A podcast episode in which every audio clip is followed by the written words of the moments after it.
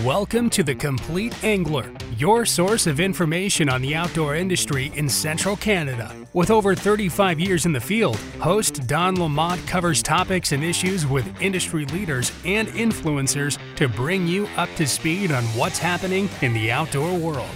And now, here's your host, Don Lamont. Our guests on today's podcast are Dr. Chris Somers and Julee Stewart. Stewart is a Master of Science student at the University of Regina. She's studying the effects of catch and release ice angling on northern pike in southern Saskatchewan. She's working with Dr. Christopher Somers, an applied ecologist who has a special interest in fish. To better address fisheries conservation and management issues in central Canada, Chris started the Saskatchewan Sport Fish Research Group at the University of Regina in 2017. So, how did you end up at the University of Regina, Chris? Well, uh, you know, the Golden Horseshoe has the highest population density in Canada, and I wanted to run away from all those people and all that traffic. And so I looked west, uh, and I wanted to go somewhere where they had a lot of wildlife and fisheries uh, challenges, uh, somewhere where I felt like my science could really uh, make a difference.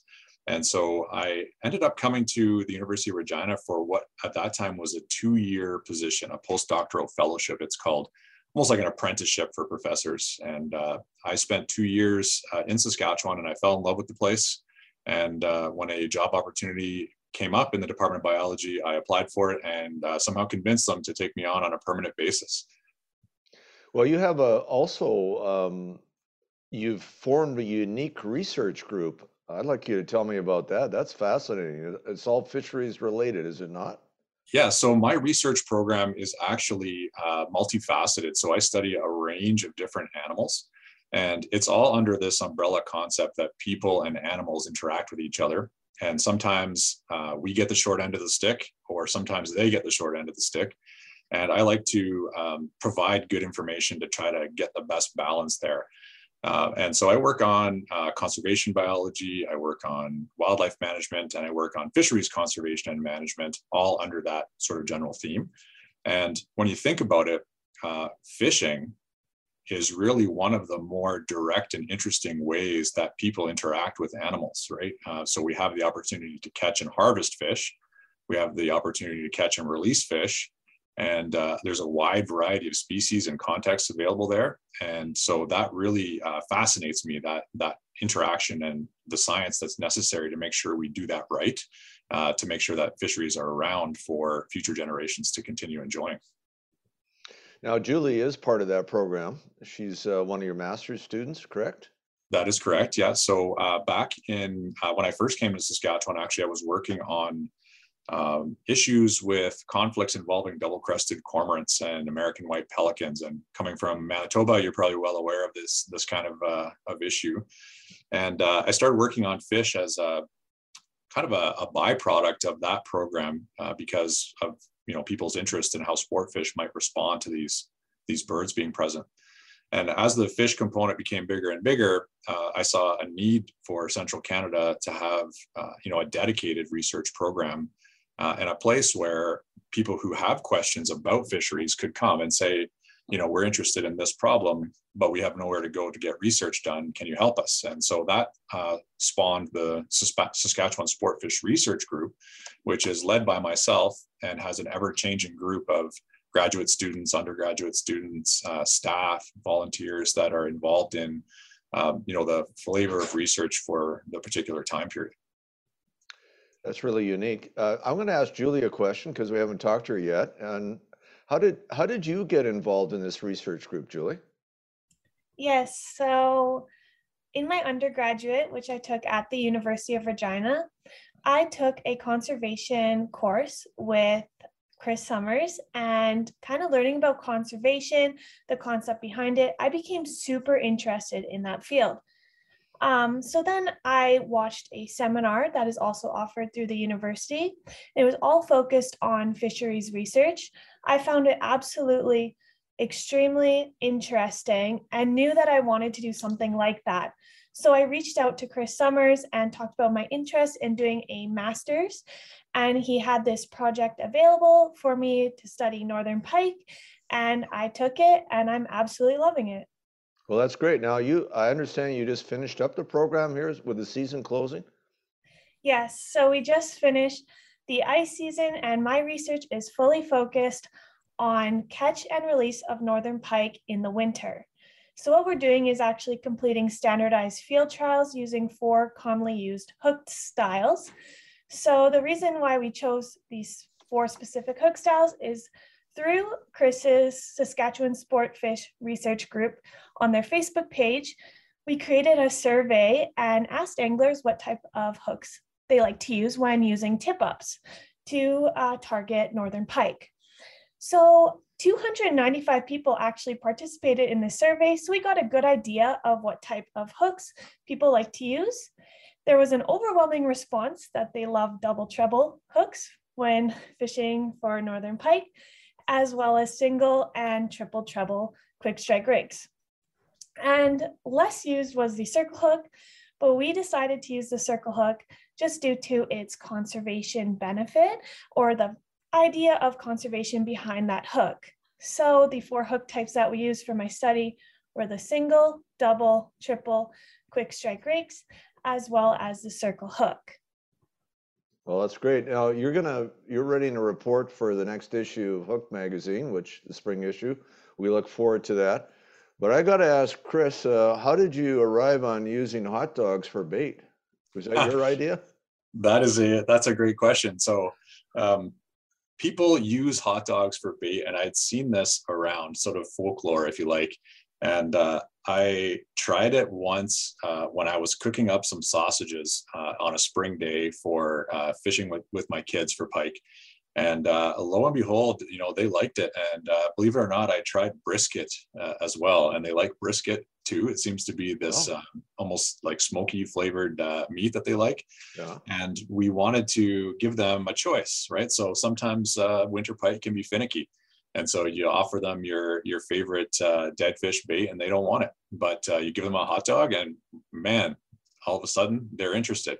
So uh, this really evolved as um, you know from uh, rumors in the rumor mill, and then some testing in the field, and uh, finding out that hey, pike really do like hot dogs. Uh, I found out a lot about your research, including the hot dogs. You had Wes David down to do a TV shoot with you guys, and uh, he posted something on our our fishing report about the hot dogs and had a shot of him with a tip up. It was absolutely hilarious. that's great stuff. Well, the other thing that's great about hot dogs is that if you can't find a bait shop, uh, they yeah. sell them almost all the time in the fridges at gas stations and stuff. So you can pick up a pack of hot dogs, uh, you know, almost anywhere. Yeah. So Julee, when you uh, when you hook a pike and you land it, you know, they're all tip ups, right? Yes. So you get a pike on the ice and you get the hooks out. What kind of research do you do with that fish? Okay, great question. So when we land a fish, we kind of have a specific set of protocol that we follow every single time to ensure that we're collecting the same type of data every time we go out onto the ice. So as soon as we capture a fish, we bring it to a bucket of water, place in the water, and we time the dehooking. So we also take into consideration the difficulty of the dehooking, as well as note if there are any injuries associated with the hook and the hook placement.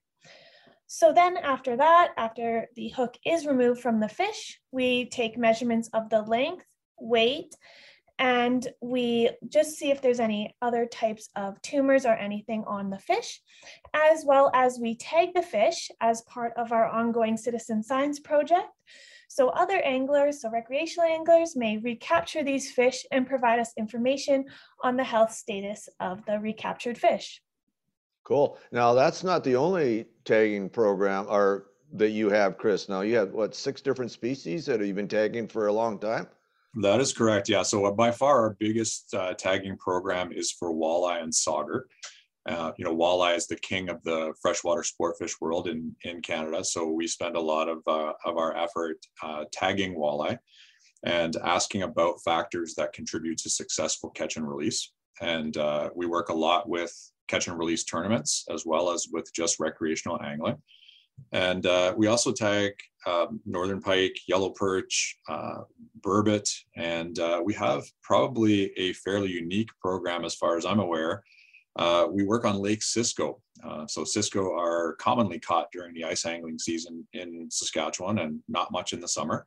And uh, that's predominantly a catch and release fishery. And nobody really studies cisco. They're one of those species that um, people don't seem to be all that interested in from a from a fish population point of view. So, uh, so we tag all six of those species. And uh, the unique thing I think about our data sets is that, you know, we've, we've tagged somewhere in the neighborhood of 13,000 fish over the last, uh, the previous few years. And almost every single fish in the database has been caught by, by angling. So it's not like a, a standard fisheries program where uh, the majority of fish are going to be caught in live traps or some kind of monitoring survey. These are all fish that are angled released and then we get reports back on when they're potentially caught a second third fourth we've had fish even caught up to five times wow. uh, in this uh, tagging program so uh, so we we have to work uh, extra hard to get those numbers because uh, you know angling is definitely a less efficient way than netting to mm-hmm. to get your your fish but uh, my goal has always been to focus this data set around angling particularly how has the public participation been in the reporting of the tagging yeah, it has been stellar. Uh, I have been blown away by how uh, great anglers have been about reporting information. And uh, this is a voluntary program, right? So there's no, uh, there's nothing that says you have to report a tag. Um, in other jurisdictions, like in the United States, they often go with what's called a high reward tag system, where you pay anglers, you know, 50 bucks to report their tag return. Mm-hmm. Um, we simply don't have resources for that here. And uh, but we haven't really needed it because we've had um, you know over a thousand tag returns uh, in the last four years uh, coming from anglers just out of interest and curiosity in the program. And we treat it as an exchange of information. So the anglers send me an email saying you know i caught this fish and i go to our database and i pull out the information that we have and i say that's great. Thanks for the info. Here's what we know about your fish. And uh, everybody learns something that way. And i think uh, it's been a really really positive uh, experience across the board so what does the future hold well more of the same um, we are uh, hoping to get enough information that we can actually uh, develop some simple indicators for deciding when a fish is good to release and so um, this sounds like a silly thing to say, right? We don't know as anglers, we put a fish in the water, we watch it swim away, and we say, "Hey, that fish is great," right? Uh, it swam away hard, and we feel good about it. But um, it's not always the case that those fish make it. And sometimes you have a fish in your hands, and you're like, "Geez, I don't know, this fish is not looking good." Mm-hmm. And it, you kind of coax it, and it swims away, and you're like, "I don't feel good about that release. I don't know if that fish is going to make it." Right. Um, we've had both of those scenarios where the fish that looked strong died shortly thereafter. And the fish that looked terrible was caught again four years later and had grown substantially. So, uh, you know, it's not always clear when you're going to have a successful catch and release event. And that's really the goal ultimately of the program is to say, okay, we've got all these species in all these different contexts. If it's summer fishing, if it's winter fishing, it's tip up fishing, it's rod and reel, it's tournament, it's recreational. What are the cues that we can use to decide, you know, this fish is good to go or this fish needs some help, or maybe this fish is not going to make it and needs to go in the frying pan rather than be uh, a wasted release effort. Um, that's really my my overarching goal, um, with the idea being that you know catch and release is a key conservation tool, and we just have to make sure that we fine tune it as best we can so that um, as there's more and more angling pressure, um, we we don't we don't see a corresponding decrease in fish numbers.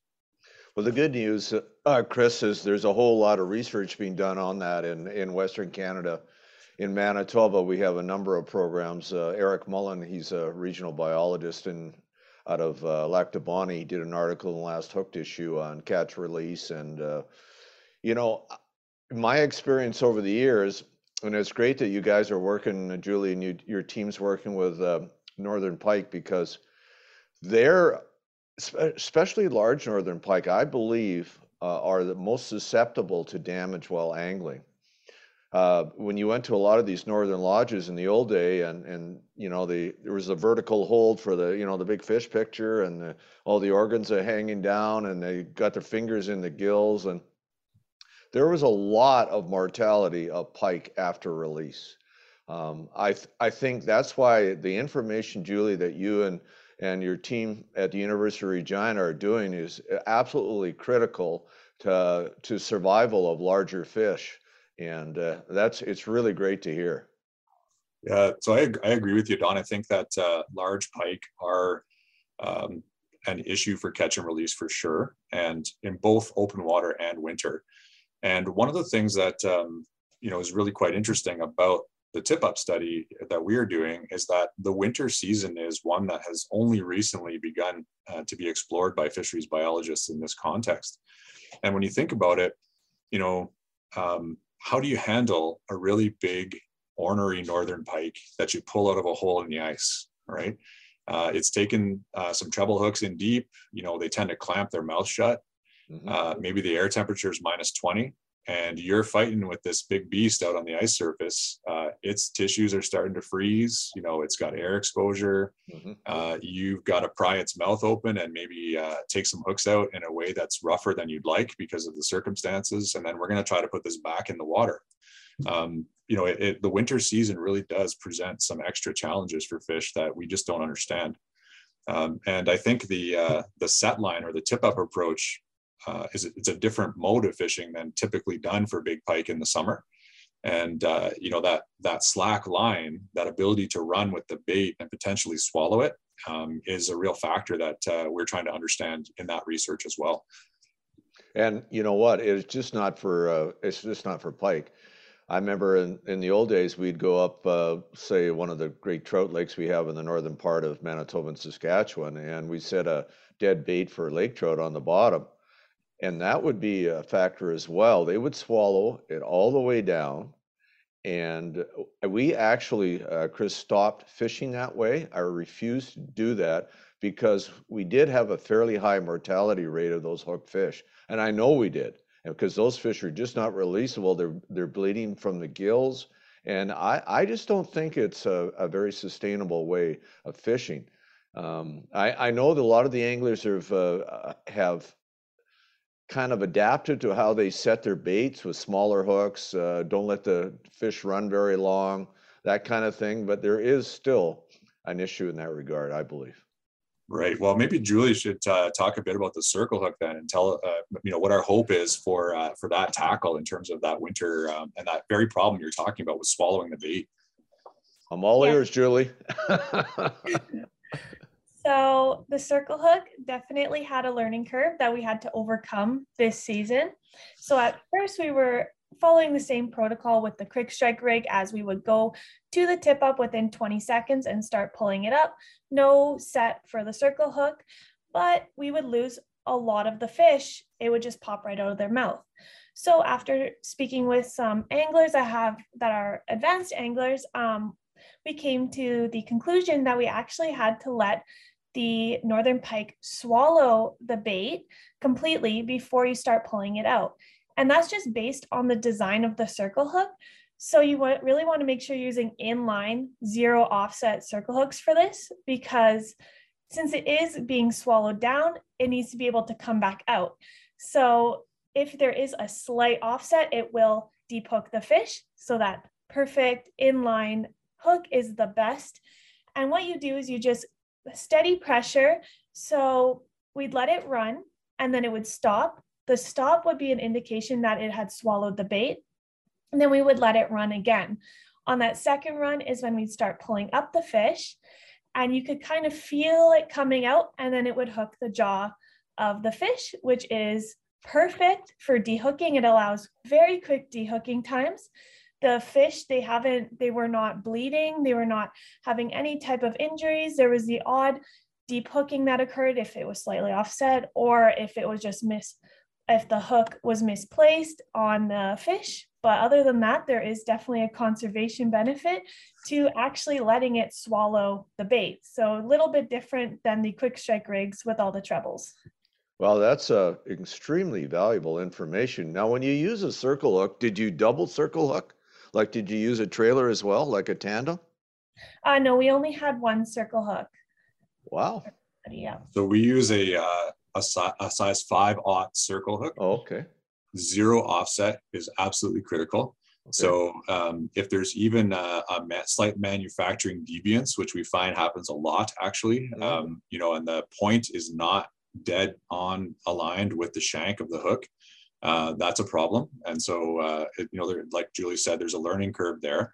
But uh, what I love about the circle hook is the it takes away some of that. Uh, you know, Don, you mentioned that. Okay, well, we'll we'll use smaller hooks, or you know, we won't let the fish run as long, or you know, those are all kind of subjective things that Mhm. um, puts uh, a lot of the decision making in the hands of the angler. If you use a circle hook and it works properly, all that goes away, right? It's like you can let the kind of kind of let the fish do whatever it wants. And uh, you know what my big concern with tip ups is often they're not attended as you know directly as they should. So guys are in their tent or in their trailer and they're chatting or whatever, and a flag is up, and you know you notice it. Who, who only knows when after it's actually been you know uh, the strike has happened. Um, the circle hook, you know, you can let the fish take it down deep and you're going to pull it back out again anyway. And it's only designed to kind of come around the corner and hook in the jaw. So um, I love that because it, uh, it, like I said, it takes away some of that subjectivity, some of that decision making that maybe some anglers don't just don't have the know-how, or maybe they lose that opportunity to make those decisions because they don't notice when a flag goes off. Julee, you're going to have to hit the seminar circuit and uh, and tell anglers how we need to do that. yes. That'll be part of your masters. Well, this was actually, you know, it's funny. Julee was not a, a, a an angler, obviously, before she started, and I think this this was really good because she came in with no biases, no sort of angling folklore in her background, and you know, we gave her this, and she's com- able to go at it from a completely non-biased point of view and say, okay, how does this stuff work for me? And you know, to confess that, yeah, I struggled a bit with circle hooks at the beginning right? And uh, I think I think the same will be true for some anglers, right? They're going to miss some fish at the beginning Mhm, because the circle hook is, uh, you know, takes a bit of finesse. So mhm. uh, super super good to have Julee on board. Well, that's uh, that's really great research. That's that's in, invaluable information, I believe. That'll really uh, that if we do it properly and get the information out there to the public, that'll really increase uh, catch and release success on tip ups with northern pike. I I believe it. I believe what you, you know what you're telling me. Right. Well, Yeah. that's good. We uh, we don't own a hook company yet, so we got no reason to lie to you. But uh, I, I, I do want to add one thing to that, Don, which is, um, you know, there's a, an older style of, uh, of tip up hook for pike that's used frequently. It's called a Swedish hook. right. You probably, you probably know the one I'm talking about. It looks Yeah. like half of a coat hanger, basically. That's right. And, uh, these are still sold quite widely, but uh, pretty well documented in the scientific literature that they have a high mortality rate for pike when they're hooked on those those Swedish hooks. So um, whenever I, I uh, encounter Swedish hooks, I always, um, in a gentle way, try to have a conversation with anglers about, you know, what is the value of a Swedish hook and you know what is the risk associated with the, the hookup on those so i just wanted to, to add that that those swedish hooks are are not a good idea if you're planning to release fish from uh, from tip up fishing Okay, before I let you guys go, I'm going to ask Julee, uh, when wh- when do you graduate? Um, so I'm looking to graduate in August 2023. So I'm going to have one more uh, ice season to conduct some more research, a little bit more on selecting bait. So I'll be watching using GoPro cameras, the fish as they approach different size bait on different size hooks. So that will be next season. And just seeing how uh, if there is a different size range that approaches them, how they act when they approach the bait, and if there's any differences at all that appear when using different hook sizes and bait sizes. Well, I guess uh, we're booking you in for next April then. you should tell don what an expert angler you are now julee how many fish did you catch on tip ups this season Hmm, I definitely caught more fish than Chris, but ouch Ouch. ouch but my study this year we caught 126 pike, and last year when they did a pilot of my project, they caught 32. So we have a total of 158. Well, that's uh, that that's a good data set. I would I would think, right, Chris? Oh yeah, that's great. Yeah, and Yeah. if we uh, we'll we'll add to it next year, probably uh, add another hundred fish to it, and you know sample size is important because the more fish you study, the better your uh, your data reflect reality, and also uh, in our case, you know the fish range and size. right? And I think there's an important consideration for larger fish, like we were talking about. Mhm. So we want to make sure we get a good size range representation. Um, you know, season may be important, right? Uh, the way that fish feed during the deep winter and you know the aggression uh, that they show in terms of striking may affect how often they get deep hooked. So the season is important. So there's a lot of variables there to consider. Mhm. And uh, if you want to do it right, you got to have lots of fish. Well, that's great. I, I really appreciate appreciate both of you coming on the show and the tremendous work that you're doing on research for not only pike but all those other different species of fish in in Saskatchewan. Uh, I think the province is pretty blessed to have you, Chris. To be honest. Well, thank you very much. I uh, I appreciate that, and uh, you are you have a standing invitation to come out and help us collect data anytime you happen to be passing through this way. Okay, sounds good. And I'm going to have both of you back on the show again. I, I really appreciate this. Excellent. Thank you very much. Thank you. Thanks for tuning in. Visit hookedmagazine.com to subscribe to The Complete Angler and never miss an episode.